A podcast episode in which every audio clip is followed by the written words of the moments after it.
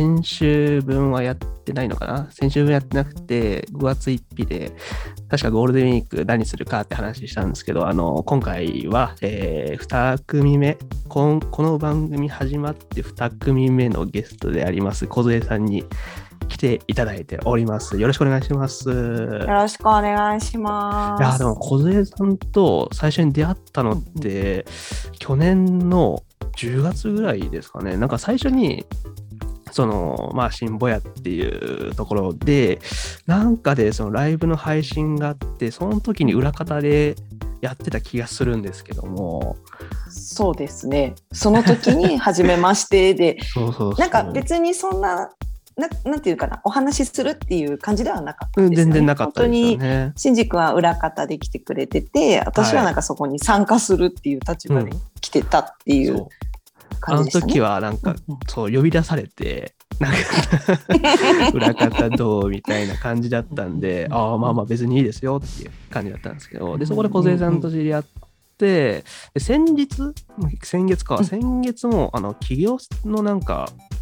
あの講座っていうんですかねお話の時でも僕はあの参加側で本当は女性だけだったんですけど、まあ、男性も参加可能っていうことで、まあ、そういうの興味あったんであの参加っていう形になりましたけども。ありがとうございます。来ていただいて。いえいえいえ。本当に。ね、もう石川県はもう緊急事態宣言が出てしまって、うん、ゴールデンウィークとかどうしてました、うん、本題に入る前ですけど。そうですね、ゴールデンウィークはですね、実は、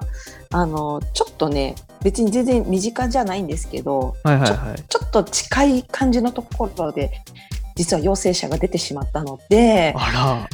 そうなんですよ。別に本当に濃厚接触とかそんなのはなかったんですけど、はい、ちょっと近いところで出ちゃったんであの夫婦で完全自粛生活で、うんうんうん、実は。もうずっと家の中にいるという。天候もそんなに良くはなかったですからね、うんうん、そうなんですよ。めちゃめちゃお天気悪かったですよね。ねもうゴールデンウィーク期間中、まあ、自転車でどっか行こうかなと思ったんですけど、あいにくの雨だったんで、うんうんうん、自宅でゲームするしかなかったんですよね。ああ、もう一緒ですね。そんな感じでした。全く本当に。ずっとゲゲームでしたうちもそれしかやることないですないないですないです、うんうん、そうそうそうで、まあ、ここから本題入るんですけど、今日は、まあ、2部構成っていう形で、最初はなんか、あの、小杉さんがブログでも書いてあるんですけども、できる方法探しの人になろうっていうのをちょっと深く掘り下げられたらいいかなっていうのと、あとは小杉さんがやっている、あの、つまみ細工のことも、まあ、触れていけたらいいかなっていうふうに思います。で、まあ、できる方法探しの人になろうって、これって一体どういったった感じで書かれたんですかね。まずそのできる方法探しっていうところからですよね。まずこのできる方法探しって言われて分かんないですよね。何のこと言ってるんだろうって多分思うんですけど、あの例えばできないとかあのこれはあの難しいとかって、はい、大体人って諦めるじゃないですか。そこで一旦、うんうんね、あ壁がそうですね。壁が来た。ああもうどうしよう。あまあできんならもうちょっと楽な方向に行こうかとでね、なんかどうしても逃げ道の方向に行くんだけど私はそうじゃなくってあのどうやったらその壁が越えられるのか、はい、そのどうやってそれを達成できるのかっていうふうに考えを切り替える。ということをあの何て言ったらいいかな。始めたんですね。うんうん、でまあそれそもそもじゃあなんで始めたのかっていう話になってくるんだけど、はい、あのまあまあまあ私の本当プライベートの話で言うと、ええ、まあ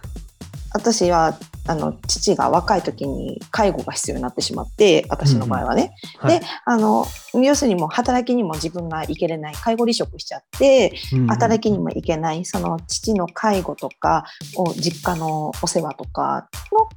えーと、方がメインになってしまったからもう時間が取れないんですよね。自分自分のやりたいことに対して時間が消費できなくなっちゃって、うん、ではその時にあああれもしたいこれもしたいって思ってるのにもう何にもできないんだって。最初の頃はずっとそれの責任そそれが介護があるばっかりできないんだってそれのせいにしてたんですよ私は。はいはい、でもある日ちょっと心に余裕ができた時にあれそれ違うぞっていうことに気がついて、うん、いやその制限下その制限されてる生活の中で何しようかな何ができるかなっていうふうに考え方を変えたんですよ。そのできないことばっかり考えてても仕方がないからできないのはもう分かったと。もう大前提でできないまあできないんだ分かってるんだけどじゃあできないからできないで終わらすんじゃなくていやそのできない環境か制限下の中で何をしようかな何ができるかなっていうふうに考えを切り替えたらどんどんどんどん新しい道が生まれるんですね自然と。はいはいはいはい、それができる方法探しっていうそのちょっと造語みたいな感じなんですけど。いやこれはでも刺さりますね、うん、やっぱり言葉に。僕なんか結構そういうタイプって言いますかなんかできないことがすごく